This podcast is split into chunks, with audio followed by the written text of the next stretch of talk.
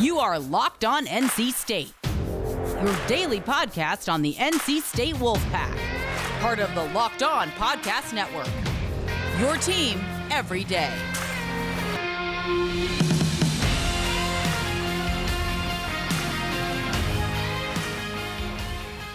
Hey there, Wolfpack fans. It's me again, Kenzie Gibbs, bringing you another episode of Locked On Wolfpack, and this episode is brought to you by the great folks over at Built Bar.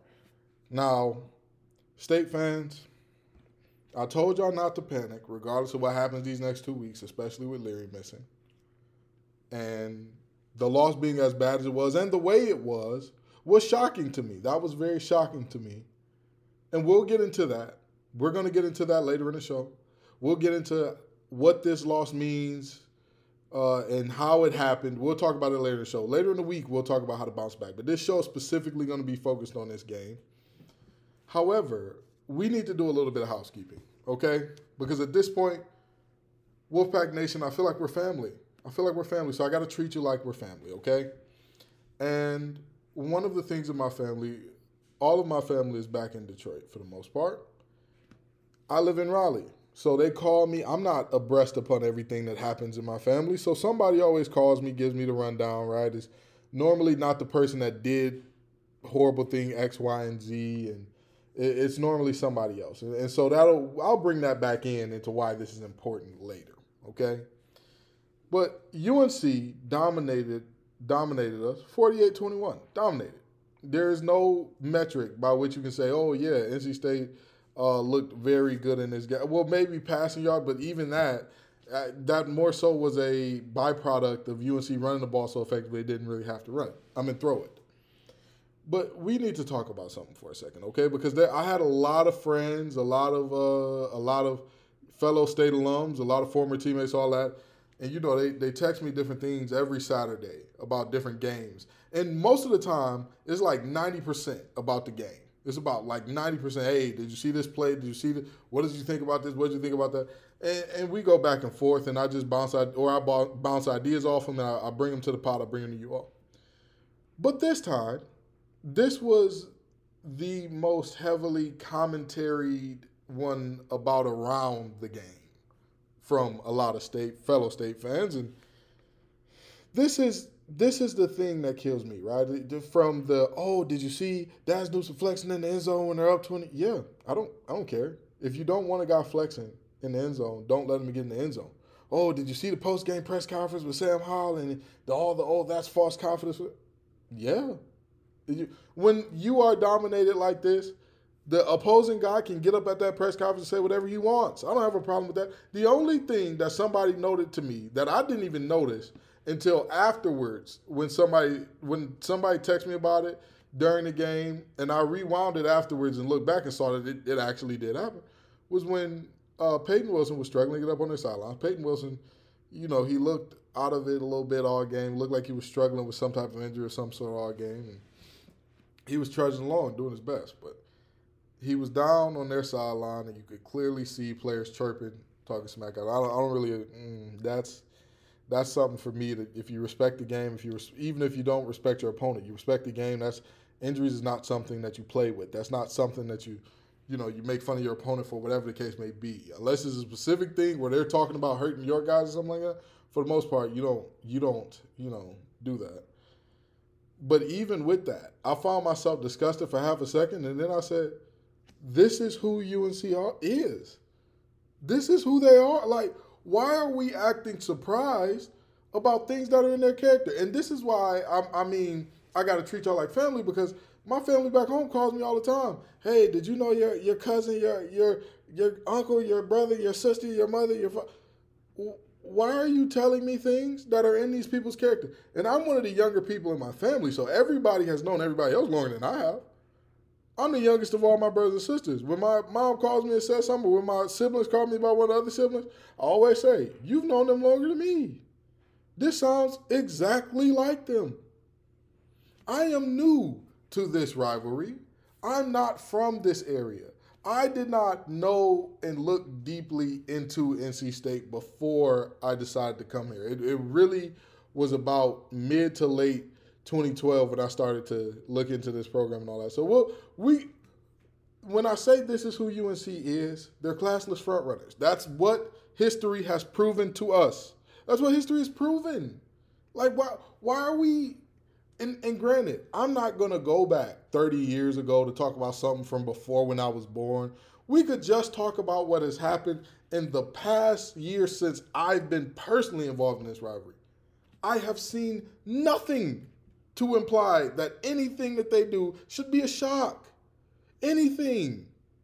If we want to go back to my redshirt freshman year, 2014, specifically November 24th, 2014, UNC beats Duke, right? UNC football beats Duke football. They get the Liberty Bell and all that. They paint it light blue, all that good stuff.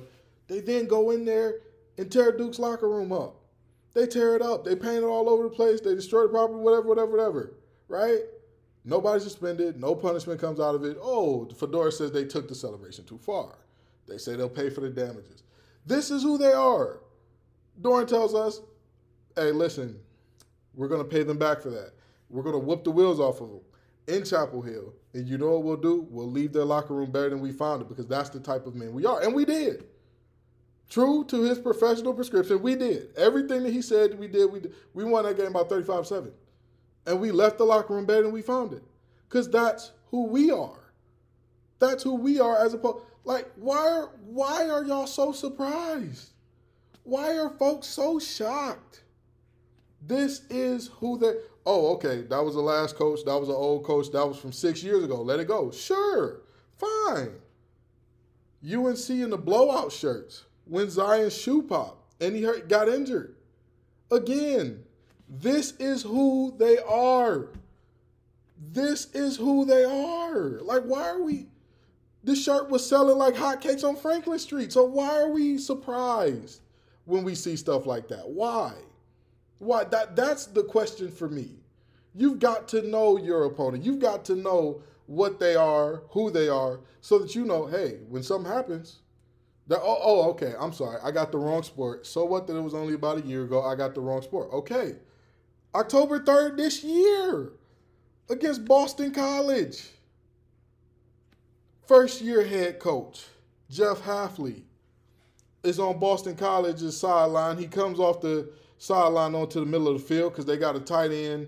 He dropped a pass. It was a big third-down stop for UNC, but it was clear that their player was down. Now, by the time Hafley was on the field with the play had been over for a good 30, 40 seconds, possibly even a minute. UNC still celebrating on the sideline, knowing this guy's injured, knowing that. Jeff Hafley is screaming his head off, we've got a guy injured, and they're celebrating. We've got a guy injured, and they're celebrating. You can blame whoever you want and say, and here's the thing. Do you realize I haven't had to go back 40 years for these incidents? One of them was as recent as this month.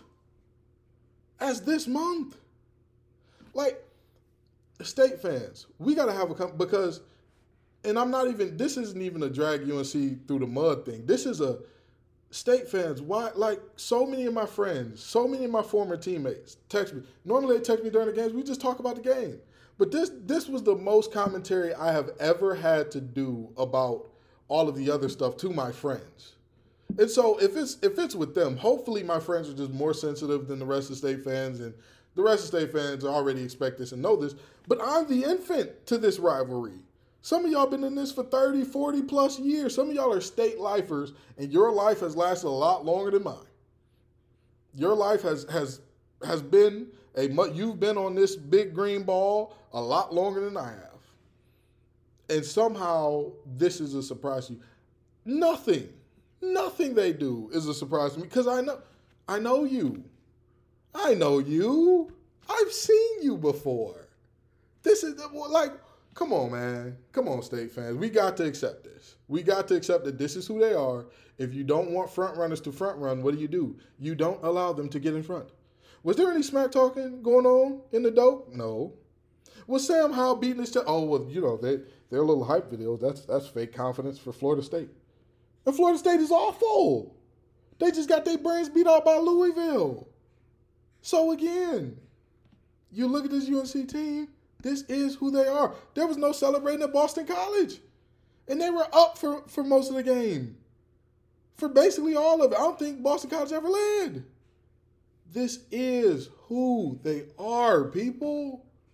And you've got to realize that. You've got to know that. And if I feel like I'm on one or if I'm on my soapbox right now, like at the end of the day, right, this spans, and this is just my time here. This is just my time in this rivalry. This spans coaches. This goes across sports.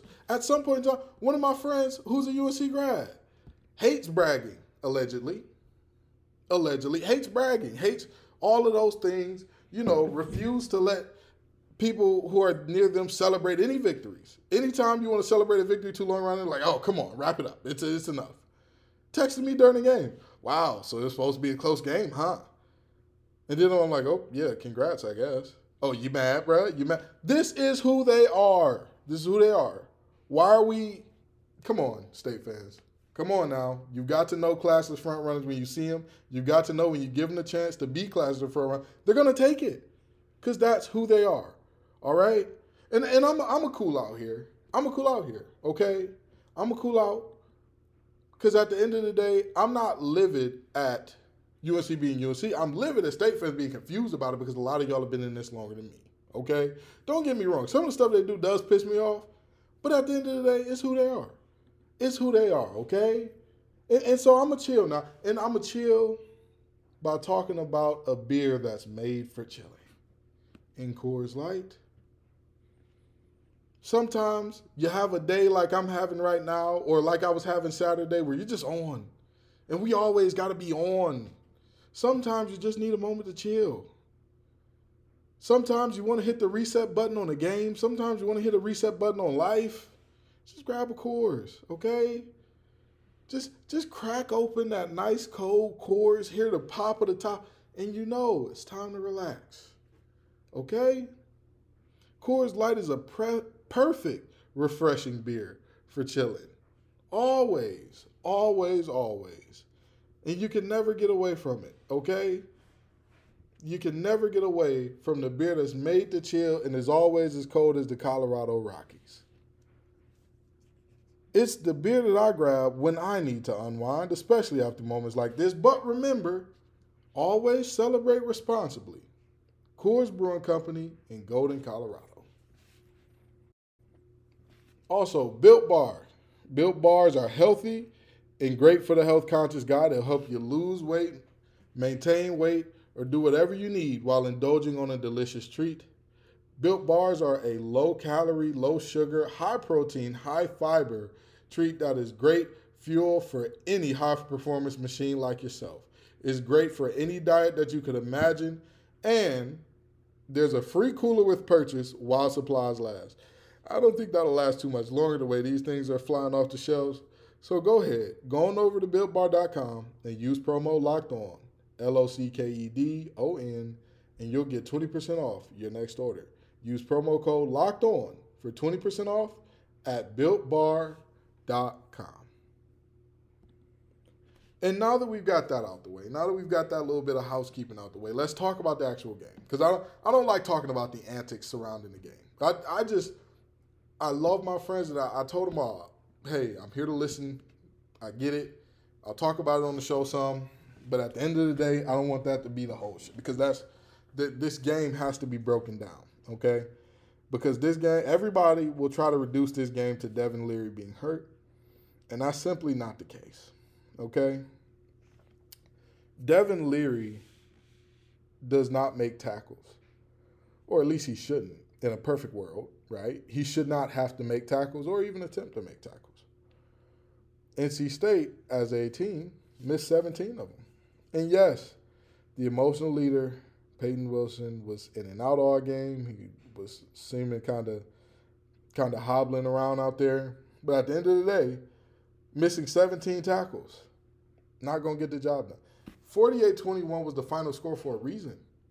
And UNC let up off the gas. They let up off the gas. The score could have been worse. They let up off the gas. Let's just be honest with ourselves. Between Carter and Williams, 36 carries for 266 yards. I mean, what about that was Devin Leary supposed to stop? And don't get me wrong, I get how football is interconnected. And this team was already hanging on by a delicate thread, right? But at the end of the day, this wasn't just the quarterback play was so poor thing. Because despite what the stats say as far as turnovers go, I don't think that this was a poorly played game by Ben Finley or Bailey Hockley. I don't think either one of State's quarterbacks played all that poorly. I really and truly don't. And I'm not just talking about I watched the game. I rewatched the game. Trust me, this was not a poorly played game by either one of the quarterbacks. That just was not the case. Let me tell you something. The entire team seemed to not get up for this one. There were 3 interceptions thrown. The one by Hockman, I mean, it's Bailey Hockley. He's going to do that sometimes. But Ben Finley's 2 interceptions. This is what I mean by the team. And by the team, I don't just mean the players. Now, let's look at the situation in which Ben Finley's interceptions were thrown, shall we? The first interception, UNC was up 14-0. State's driving after putting him in. It's the first drive of putting him in. It's 9 minutes, 23 seconds left in the first half. They're inside the red zone. They run a little fake power action or a little rollout to the right. Ben Finley finds Dylan Parham wide open in the back of the end zone. Wide open. Not only does he not make the catch, he bobbles until a UNC defender is able to come and pick it off.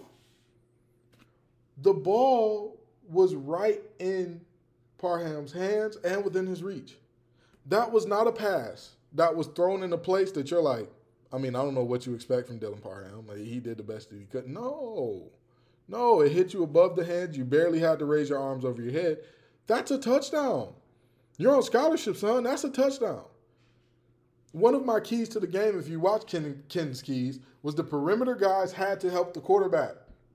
I thought it was Bailey Hockley. Turns out it was Ben Finley in this instance. You're not helping the quarterback by bobbling a ball into an interception. And then here's the second part of why I say team and not just the players.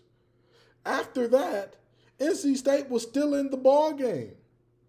The next drive, UNC gets a field goal. They score a touchdown. And now they got the ball back and they're driving. They're down 17-7. This is after halftime now. Beginning of the third, basically. They're down 17-7. They go into the locker room trailing 17-7. That's a good spot to be in for how they played in the first half.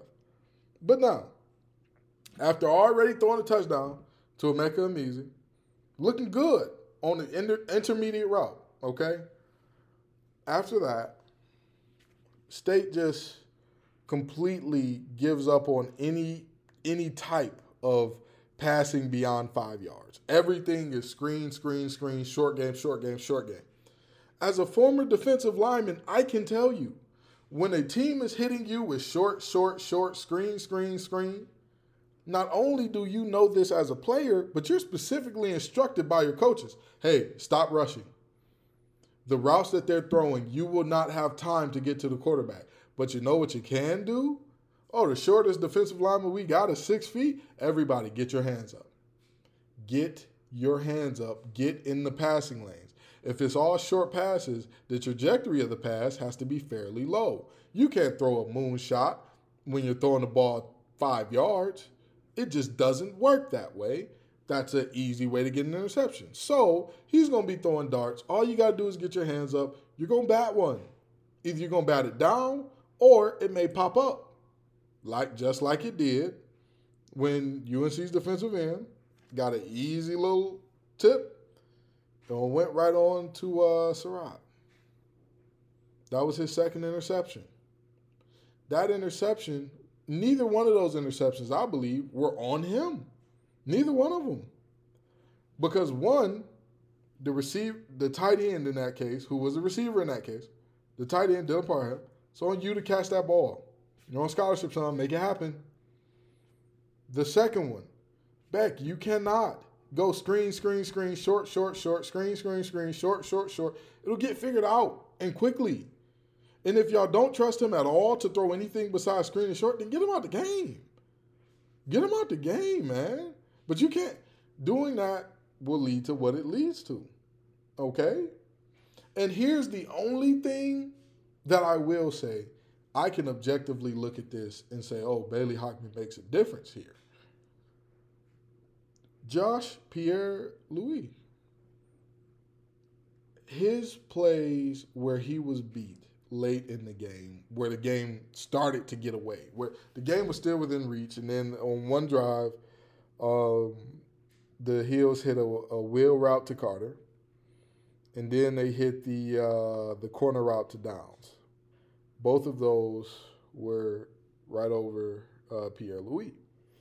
Now, I bet you're wondering, how does this relate to Devin Leary? Give me a second. Stay with me. I'll let you know. See, there are injuries upon injuries upon injuries in that secondary. And that played into this as well. But at the end of the day, when you have to be on the field, snap after snap after snap after snap, the difference between your juniors and seniors or more experienced guys and your young guys is often not that big of a talent gap, like actual ability and skill gap. There's not that much normally. What there is, though, is what's from the neck up, what the awareness, the knowing of how the calls change, how the calls rotate, how, oh, when we get this, this is likely to be the call. That's what is the difference between younger guys and older guys. And because the offense wasn't performing that well, because the offense wasn't moving the ball that well, they had to be on the field more. And Pierre-Louis had to get it right more, and he didn't. He couldn't. But you know what? He's a true freshman. So you expect a true freshman in a big-time ACC rivalry game to take those lumps. That's understandable. That's understandable. But the missed tackles, that's not. 2 drops in the end zone, those aren't. 326 rushing yards to 34. Excuse me? Well, where is that understandable? Where is that? It can't be. 4 turnovers to none. Even if we take away both of Ben Finley's interceptions. 2 turnovers to none. I mean, what are we doing here?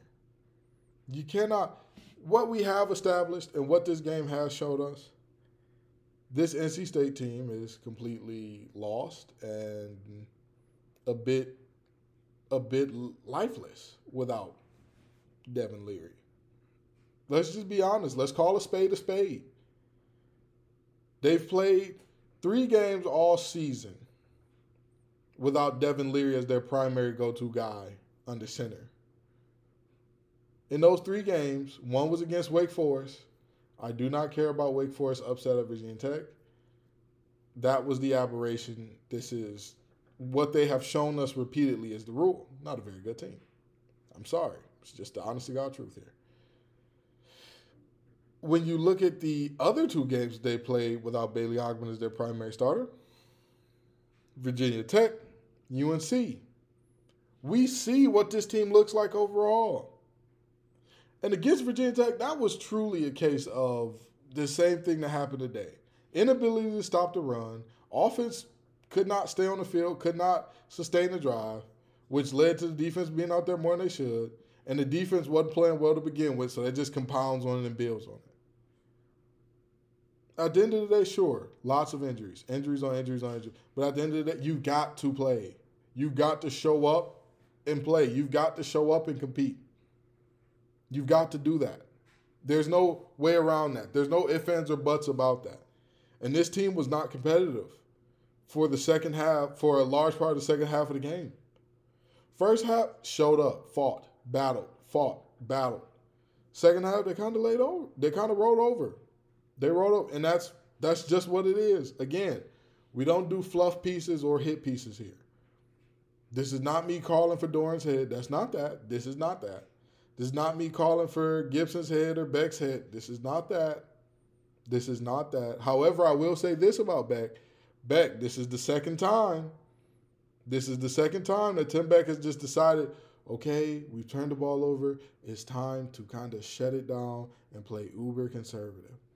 And the first time, it almost got you hawked down like Budda Baker with DK Metcalf on the case when it came to Wake Forest. This time, it's just going to get you whooped on. because you're already behind. You can't just shut it down and say, hey, conservative now. We got to put in the third string quarterback. Okay, well, he's thrown an interception. We just got to stop. No, that's not it. That's not it, because now teams will know if we get them to turn the ball over once, we can jump everything for the rest of the game because they're not going to go deep anymore. They're not going to risk it. They're not going to want to do that anymore for the rest of the game. So that's something that the tackling, obviously, defensively, that is something that needs to get cleaned up. 17 missed tackles on one ball carrier. I believe there were 24 all game. I believe I counted 24 missed tackles on the game. You got to do better. You got to be better. Dyami Brown going for 100 against his secondary. That's expected. That's expected. When you start true freshmen all over the place, that's expected. If you're a star receiver, star ACC receiver, that's expected. You're expected to have a guy do that. Fine. But this team's tackling, not going to get it done. Not going to get it done. Javante Williams has done an excellent job of breaking tackles all season. Statistically, he's the best by percentage of breaking tackles in America. But at the end of the day, you've still got to show up, play, do your job. You still got to show up, play, do your job. And I know that the stats are saying, oh, UNC's really good at running the ball now, and they've put up 550 yards against the last three teams straight. I mean, look at the last three teams they played. Like, come on. Come on. NC State, with their best player hobbled, best defensive player hobbled, quarterback out, yeah, you can see it. A Florida State team that's allowed 40 or more points in 66% of their ACC games. Yeah, you can see it. Against a Virginia Tech team that has also been horrendous on defense. Yeah, that's how that goes. That's how that goes. So, NC State, we are who we are, accept who we are, find something. We've got a bye coming up this week, and then we got Miami next week. Now, fans, over this bye week, I don't know what we're going to talk about just yet. I really don't. I'm going to be completely honest with you. But keep coming back, because every day is going to be something new. Every day is going to be a surprise. Keep on coming back. Keep rocking with us, okay? At the end of the day, this is still not a panic situation.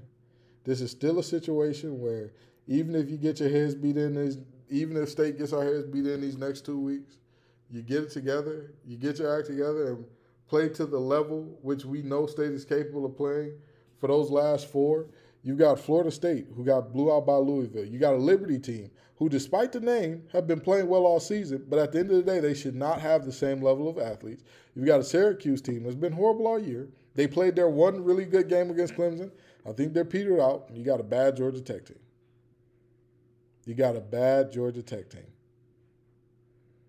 Okay? Like, at the end of the day, this is the team that I'm looking at. And I'm saying to myself, they could do something here. They could do something. So stick with us. Stick around, because we're going to be coming back every single day. Like I always say, every day that you drive into work, there will be a new Locked On Wolfpack ready for you, all right? Peace and love, y'all.